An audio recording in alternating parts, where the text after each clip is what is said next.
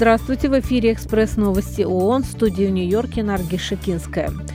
Представители Всемирной организации здравоохранения предупредили, что полномасштабное вторжение израильских военных в Рафах на юге сектора Газа может привести к невообразимой гуманитарной катастрофе.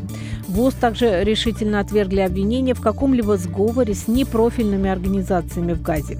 Кроме того, координатор чрезвычайной помощи ООН Мартин Гриффитс сообщил, что с 7 октября прямые удары были нанесены по 162 школам сектора.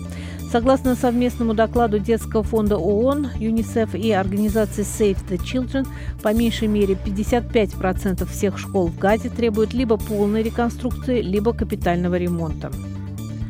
В результате обстрела Селидова в Донецкой области минувшей ночью были повреждены жилые дома, больницы и другая гражданская инфраструктура.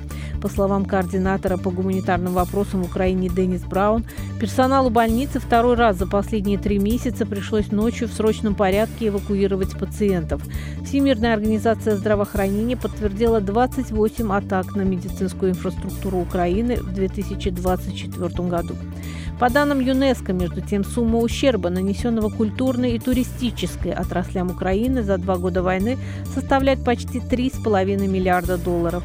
На восстановление потребуется почти 9 миллиардов долларов в течение следующих 10 лет.